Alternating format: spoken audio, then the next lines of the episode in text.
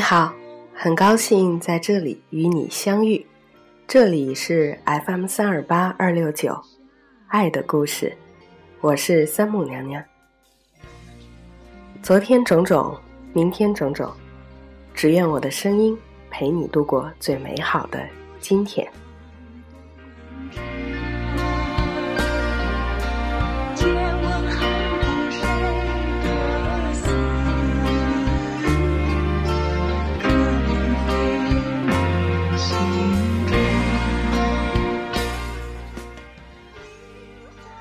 今天爱的故事要给所有的女孩子们以及有女儿的父亲们讲件非常重要的事情，那就是你和父亲的关系决定了你的婚姻。前不久，我和一个朋友 C 聊天，问他最近有什么变化没有，他告诉我说有啊，结婚了。我略略吃了一惊，接着为他感到高兴。因为 C 已经三十多岁了，说难听一点儿，可以说是大龄剩女。尽管她从来不缺条件不错的追求者，但总是离婚姻有一段距离。你的先生是什么样的人呢？我继续问他，他津津有味地向我好好描述了一下他的先生。听完他的描述，我隐隐有一种自得感。因为觉得他能有这份好姻缘，我有相当的功劳。那是近两年前，我和他聊天，问到他的择偶标准，他说：“意识上呢，我希望有强有力的成功男人，但是自己呢，又总是对这样的男人没有兴趣。”的确，他的追求者当中不乏成功人士，但是他对这些成功人士总是不耐烦。甚至冷嘲热讽，为什么会这样呢？他也有些纳闷儿，不过看起来也不难理解，因为追求他的这些成功人士对钱权太感兴趣了。不仅如此，他们还将钱权视为人生最重要的目标似的，这让他觉得很没意思。但是他又恰恰想和这样的男人结婚，真是矛盾。我请他说说他的爸爸。而他一说，我就明白症结出在哪里了。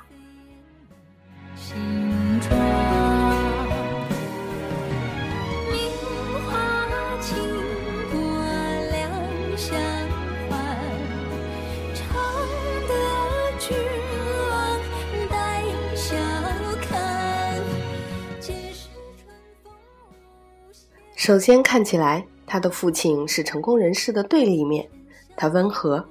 善良且人情世故简单的出奇，自他长大以后，从来不能为他遮风挡雨。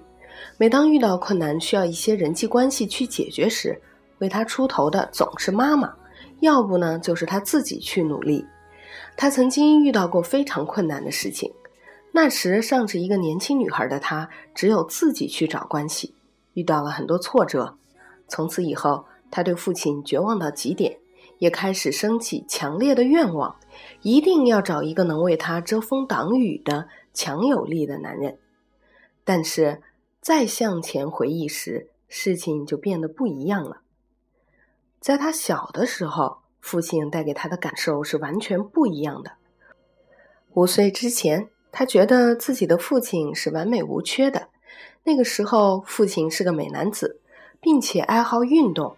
他经常吊在父亲的胳膊和大腿上玩耍，他的什么需要，爸爸似乎都能满足，甚至在他的家中，连换尿布这样的事情也是爸爸做的。到了读小学时，爸爸在他心目中的形象仍然是伟岸而迷人的。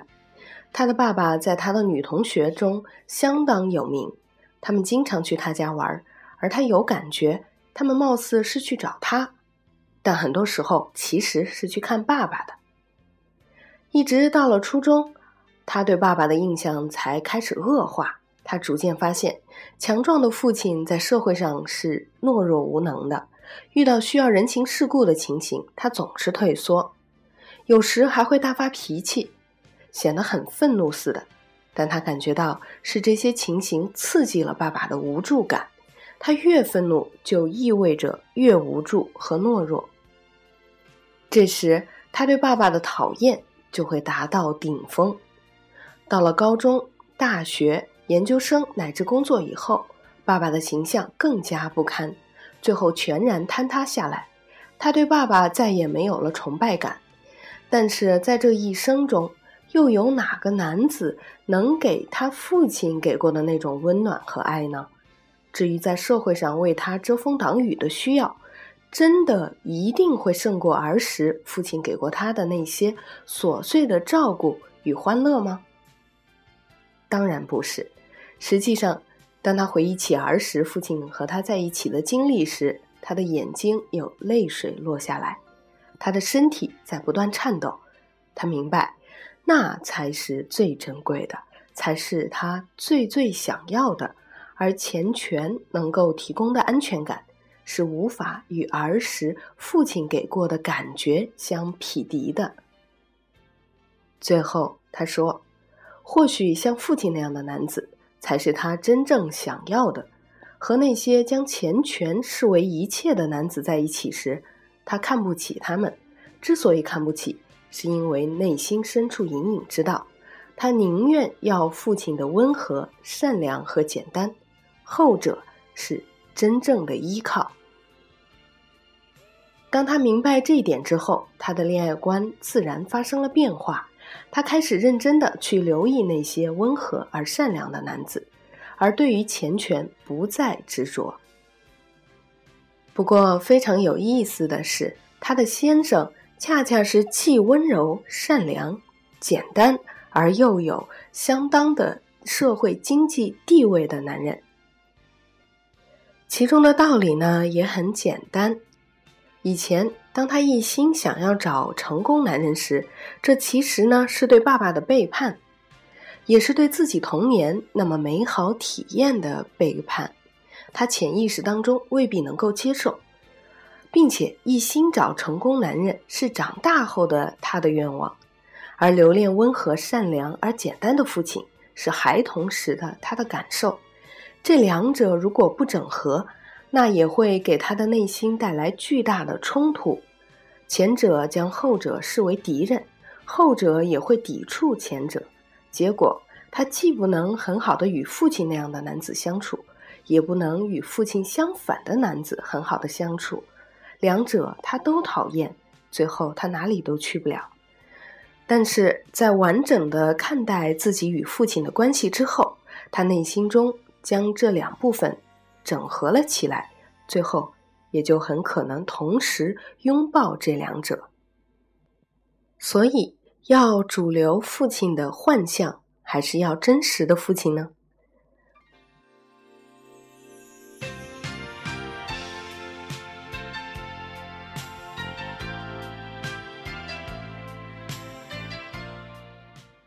长大后重新看一看父亲是非常重要的事情，因为在未成年时，我们很容易受别人影响。常见的影响有两点：第一点是我们很容易卷入父母的婚姻战争中，甚至是家族的战争中，而被这场战争迷惑了双眼；第二点是我们难免会受到整个社会舆论的影响。会追求主流舆论所倡导的父亲形象，而不是去尊重父亲的真实存在。华南师范大学的心理学家张敏翻译了一本书《父性》。这本书当中说，尽管我们意识上对暴君般的父亲有百般的不满，而且杀掉暴君般的父亲的譬喻在很多神话故事当中都有出现。而且历史上也不乏真实的故事，但是我们还是倾向于找一个这样的父亲。与温和而近乎软弱的男性相比，很多人感情上还是更容易被强势到蛮不讲理的男性所吸引。对于这一现象，可以在许多层面上做出解释。譬如一种常见的解释称，这是远古蛮荒时代所遗传下来的需要。那时，男子是猎人，他们的狩猎能力将决定一个家庭乃至一个部落的存续，而细致敏感和善解人意这些因素并不是很重要。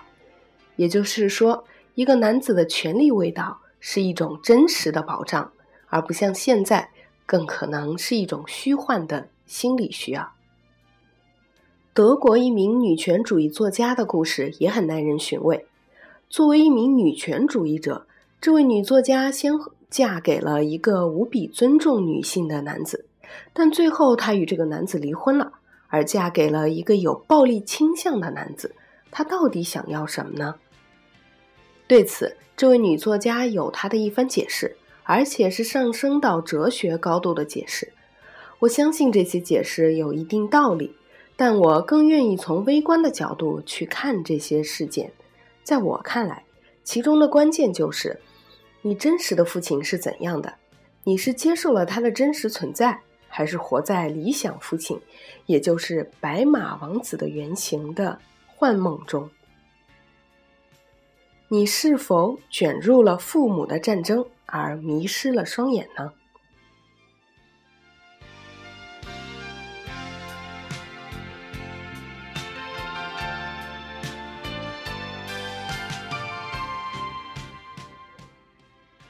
比起社会主流舆论对父亲形象的塑造之外，更能影响我们是否接受父亲真实存在的因素是家庭对父亲形象的扭曲。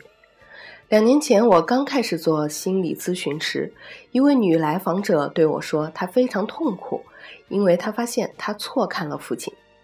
她是在父亲去世十周年时才有了这一发现。再想修正，似乎已经没有机会，于是陷入到了极度的内疚中。看清父亲是他的原生家庭的主流舆论。他有四个兄弟姐妹，但他们都团结在母亲的身边，对父亲报以忽视和敌意。一直以来，他们几个兄弟姐妹都觉得父亲对家庭贡献甚微，母亲才是家庭的顶梁柱。而且他们还觉得父亲不够男人，但是相当荒谬的一点是，他们的父亲是事业有成的企业家，而他们的母亲只是一位小学文化的家庭妇女。论对家庭的贡献，这位父亲远远胜于母亲。我这位来访者，他是在父亲去世十周年时才看到了这一事实，这让他一方面感到内疚。另一方面，也对母亲和其他兄弟姐妹产生了强烈的愤怒，尤其是母亲。他认为，正是母亲数十年如一日的在他们面前数落父亲的不是，才让他们对父亲有了很深的偏见，以至于连最明显的事实都看不到。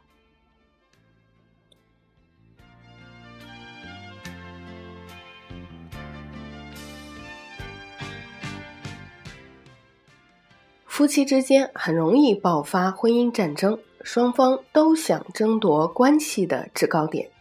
从社会的角度看，因为我们仍然是生活在男权社会，似乎男性更容易获得这一制高点；但从家庭的角度看，却是未必。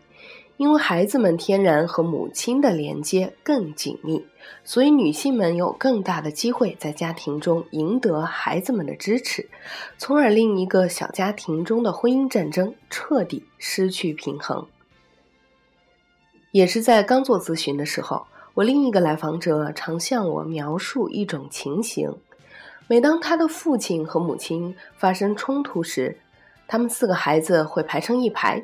站在母亲的面前，挡住气势汹汹的有暴力倾向的父亲。看上去，孩子们是在主持正义，但这最终成了这位女子的一个严重的问题。她和她的先生常常爆发冲突，每次事后看，她知道自己做的过分了，但她就是控制不住自己，总是对非常老好人的丈夫发脾气。我请她列举每一次对丈夫大发脾气的详情，最终发现其中有一个模式：每次都是先有一位年长的女士斥责她，接着她对丈夫大发雷霆。这个模式是如何来的呢？原来，自从她很小的时候，妈妈便抱怨甚至斥责她没有良心，因为她不能保护妈妈。德国家庭治疗大师海灵格称，孩子呢，天然就想做家庭的保护神，这一天然倾向会让他们很自然的想平衡家庭的各种力量。在这个基础上，假如父母一方甚至两方有意诱导孩子站在自己这一边，那么他们很容易成功。这位女子即是如此，不管年龄多么幼小，她一样会渴望保护妈妈。但是在很小的时候，他不敢这样做，因为惧怕有暴力倾向的父亲。一直到他十六岁时，他才敢带着三个弟弟妹妹在父亲面前一字排开保护母亲。尽管是保护了母亲，但他的内疚已积攒了很多年了。他想释放这种内疚，而他的老好人丈夫是最佳的宣泄对象了，并且。能看到童年和成年时的一个共同模式：先是一位年长的女士斥责他不中用，而后他的内疚就会被激起，接着转化为愤怒，宣泄到最亲近的男性身上。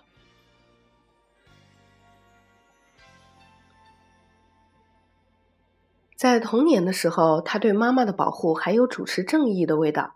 但到了成年之后，他仍然延续这一模式，就不再具备这一味道了。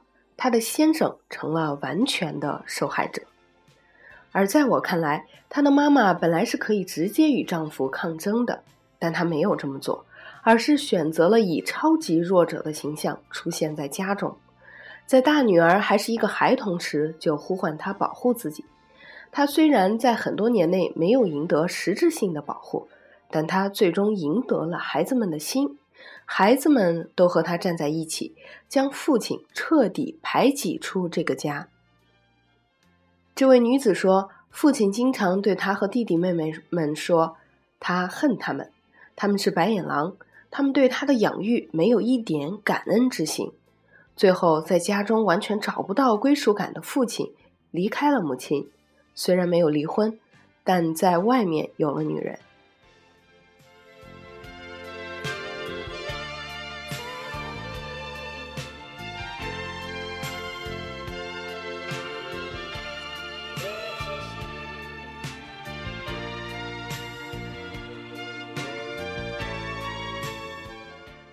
而实际上，背叛父亲也是背叛自己。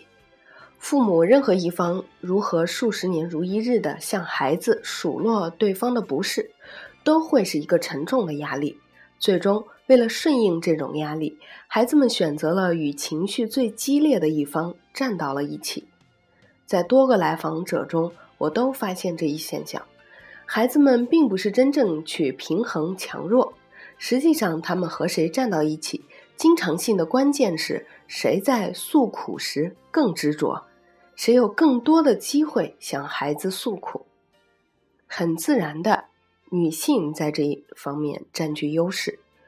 一个在我看来相当夸张的案例当中，因为母亲先向大儿子诉苦，大儿子精神崩溃了，他选择了跳楼自杀来逃避这种压力。而在自杀之前，他常说：“他发誓要拯救母亲，他恨爸爸，绝不会和爸爸和解。”大儿子自杀后，妈妈诉苦的对象转向了二女儿，结果二女儿对父亲的感觉完全改变了。哥哥自杀前，他对父亲的回忆是有很多温暖的，但哥哥自杀后，他对父亲的回忆只剩下了愤怒和厌烦。并且，因为他接住了妈妈的怨气，而弟弟和妹妹就逃脱了。尽管妹妹和弟弟对父亲也有着诸多的不满，但他们现在和父亲的关系比起他来要好很多。那么，他对父亲的敌意从何而来呢？毫无疑问，他是接受了母亲对父亲太多的怨气，他是在通过母亲的眼睛看父亲，而不是通过他自己的眼睛看父亲。此外，非常关键的是，他的母亲对父亲的怨气又是从何而来呢？这个问题的答案非常可悲。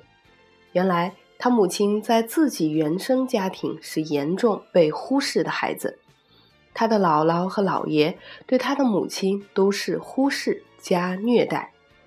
按照道理看，他的母亲对他的外祖父母本应该是有很多怨气的，但是他的母亲却把自己父母视为圣人一般的人物，一直对他强调：“你姥姥姥爷对我多好，我对他们多感激。如果没有他们的爱，我根本活不下来。”他的母亲甘愿去做父母的炮灰，如果这能让他在父母心中占据重要的一席之地的话，如果这还不够，她还愿意让丈夫和孩子们去做父母的炮灰。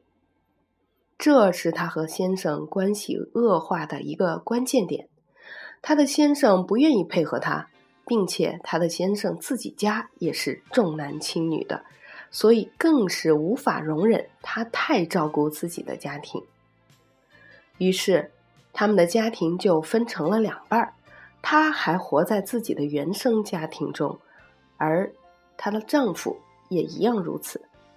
矛盾由此开始，而且她不敢抱怨父母，但却敢抱怨丈夫，甚至她一生当中所有的怨气都在丈夫这里找到了突破口。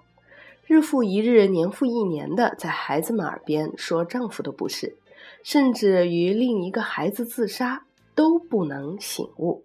之所以不能醒悟，是因为发泄怨气的对象根本就不对。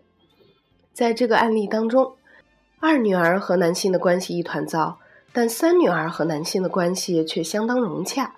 如果姐姐也想拥有和妹妹一样的关系，她就需要向我的朋友 C 学习。重新去看看自己的父亲，而且要用自己的眼睛。奥巴马与母亲、继父和妹妹生活在一起，他的母亲从未在他面前说他生父的坏话。你不能背离自己的心，在相当的程度上看，一些女性对孩子抱怨丈夫似乎是有道理的，因为在我们这个重男轻女的社会。无数女性嫁到男方家后，会遇到非人的待遇。尤其可悲的是，制造这个非人待遇的罪魁祸首，也恰恰常是女性，也就是婆婆。这是一个很可悲的轮回。先是婆婆进入这个家庭时被忽视甚至虐待，她找不到自己的同盟，她心无所依。但是有了孩子之后，她的心有了牵挂，她找到了自己的同盟。而且她心中淤积着的怨气终于有了倾诉对象。孩子们总是容易和妈妈站到一起的，如此一来，这个婆婆就和自己的孩子，尤其是儿子，建立了过于密切的关系。当儿子爱上另一个女人之后，他的心又失去了依靠，于是他很容易去排挤这一个年轻的女子，就像她当年被自己的婆婆所排挤一样。为了写这篇文章，我在我的博客上写了一篇短文《重新发现父亲》，目的呢是为了知道更多的故事，好让我的文章多一些素材。这篇短文引起了一些女性的不满，她们说原因在男人的身上，如果不是他们错在先，女人也不会联合孩子去对抗丈夫。这种说法有一定的道理，但是假若他们这样做，孩子未来的幸福。就被影响甚至摧毁了。难道孩子的价值就是成为一个传递怨气的通道吗？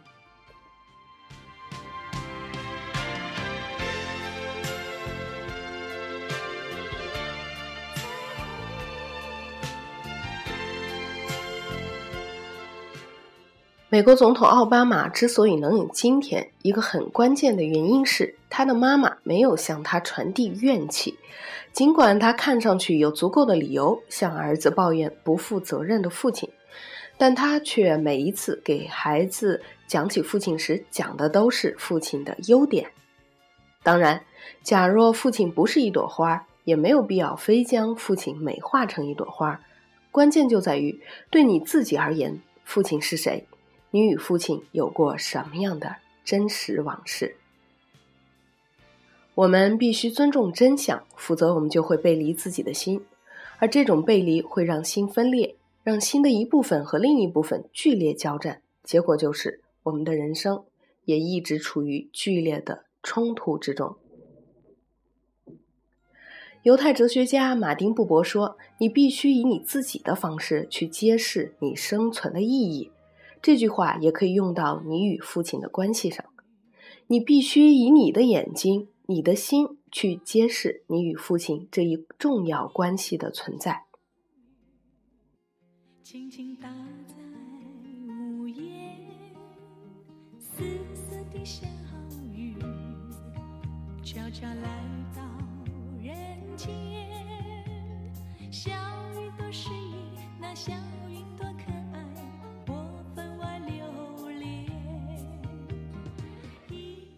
我记得谢霆锋、张柏芝刚刚结婚的时候，柏芝说：“我们之所以要结婚，是因为我们都是婚姻破裂家庭的小孩，感受过单亲家庭的痛苦，所以我们两个比一般人更懂得好好珍惜，一定会好好建立好我们自己的家庭，让我们的孩子成长在健全的家庭。”结果，他和他的婚姻还是山崩地裂的，以离婚收场。父母一代的不和睦，亲子关系的疏离，父亲和女儿关系有硬伤，母亲因为对丈夫不满和儿子过度亲密，父亲家庭角色的缺位等等，都会进入一个梦魇一般的恶性循环，使得子女在自己的人生中继续尝尽辛苦，难以获得幸福。原生家庭的伤害之所以可怕，就是因为它会进入人的潜意识。不断支配人做出决定，而所有决定又形成了新的结果。很多时候，潜意识在支配着我们做出决定的时候，远远超出了意识能够觉知的范围。也就是说，很多时候你并不知道你在做些什么，直到那个糟糕的结果出现的时候，你才会发现，其实是你自己亲手毁掉了你的愿望。当我们身为子女，要学会理性的戒除来自原生家庭的这样的影响，健康的面对与父亲、与母亲的关系，让不健康的家庭关系在我们这一代终结，把负面的影响降到最低。当我们身为父母，更要担负起重建健康家庭的责任，因为这个家庭是子女一生的根基和力量的源泉。对所有的孩子们，来路不由己，但前路仍可期。娘娘在这里祝愿每一个人都有美好的婚姻和幸福的家庭。